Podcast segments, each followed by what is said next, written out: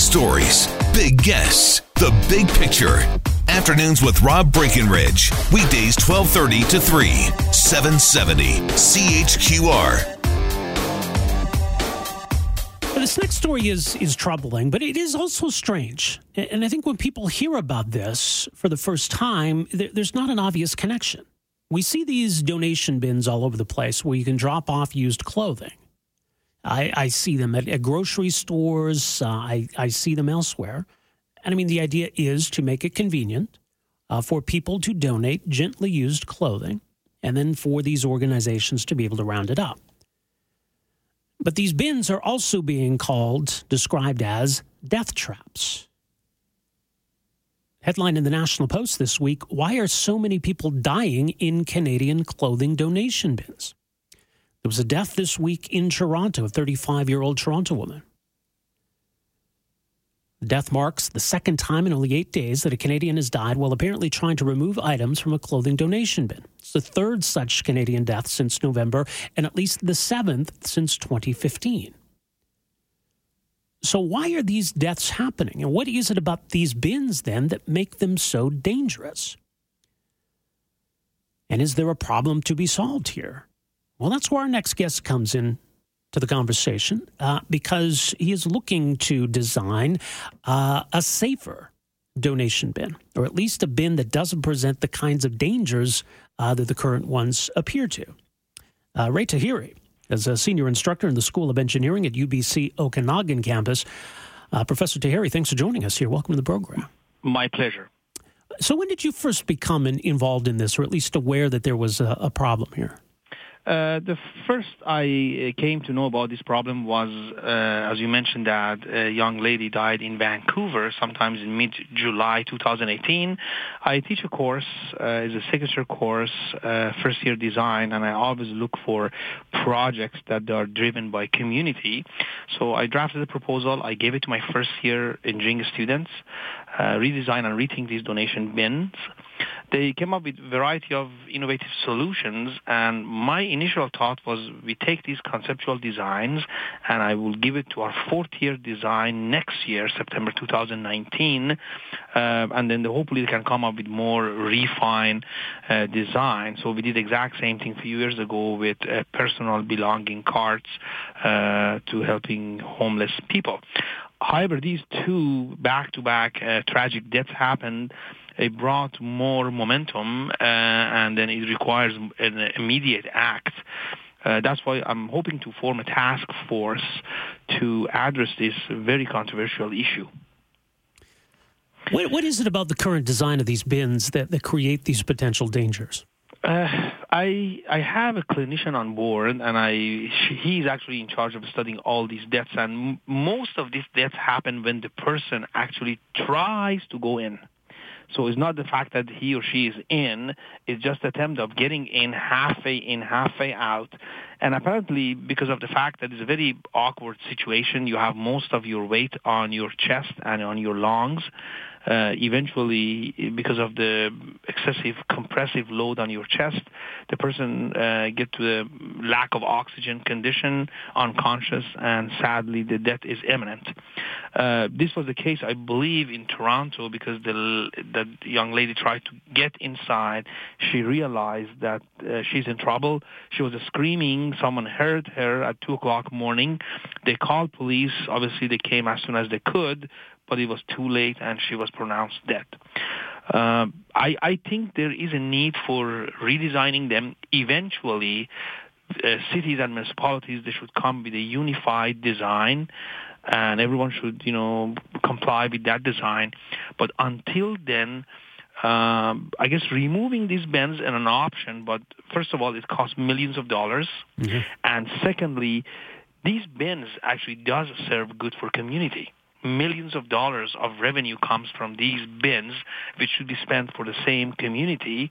In Vancouver alone, every year, over 20,000 metric tons of secondhand clothing being collected. And if we don't have these bins, so how you want to recycle those 20,000 uh, metric tons? Uh, I think the best would be for a time being, we seal them and we to remove all the content. Obviously, there is no incentives for anyone to climb in them. And then we find the retrofitting solutions for these bins. Unfortunately, there are several types and several variation of design and mechanism.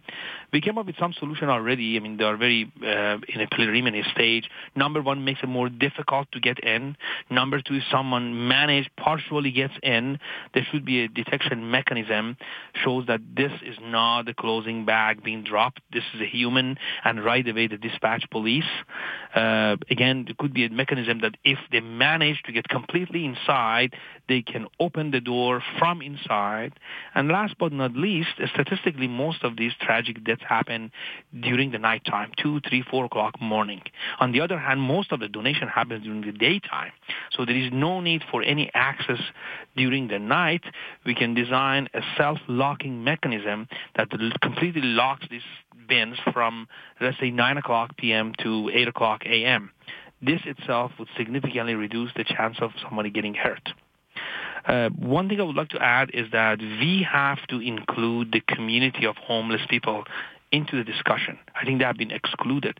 And one of my, you know, kind of like intention is we have also a social study professors that she's expert in this area. We have to bring them on board, ask them why this is happening.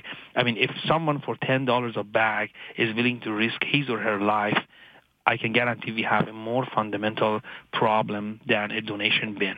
Yeah.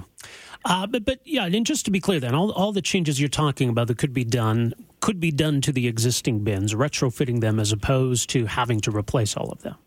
That's correct for the time being, and because replacing 10,000 bins across Canada, it costs tens of millions of dollars.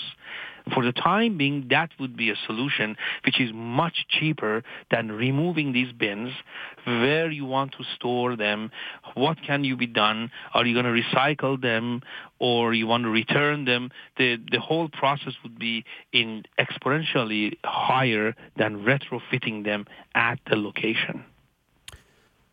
So, how long do you think it's going to take to, to roll out a solution and get something in place across the country? Uh, well, I mean, first of all, we need funding uh, for this project.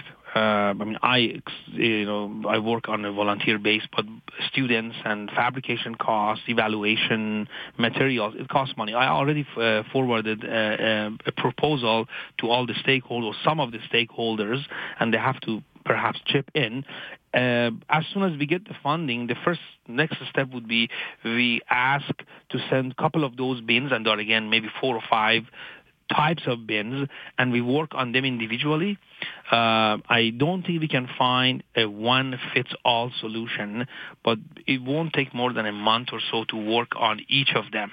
So it, it should not take too long as long as the project is funded and we don't much much money. Okay, it's just a fraction of the cost of removing them can be spent for retrofitting them for the time being to you know stop people from getting hurt. Yeah. Well, and some organizations, in fact, have removed their bins. Yes, I yes, I, I think they have, and I don't know what they are doing. Like some organizations have only about a handful, 10, 15 of them. I think that would be easier solution. They can restore them, they can, you know, recycle them. But there are organizations like, for example, um, I was this Canadian Diabetic Society or the Salvation Armies. They have thousands of them. For them, it's going to be financially uh, very difficult to remove all of these, like what these are not matchboxes; they are gigantic phone booth sizes. I mean, in some cases, you have to stop the traffic to bring a special, you know, truck and crane to lift them. So we have to really think about the cascade of problem that it may cause if we decide to remove them. Very interesting. Professor Taheri, we'll leave it there. Thank you so much for joining us here today. Appreciate it. Afternoons with Rob Breckenridge, starting at 1230 on News Talk 770 Calgary.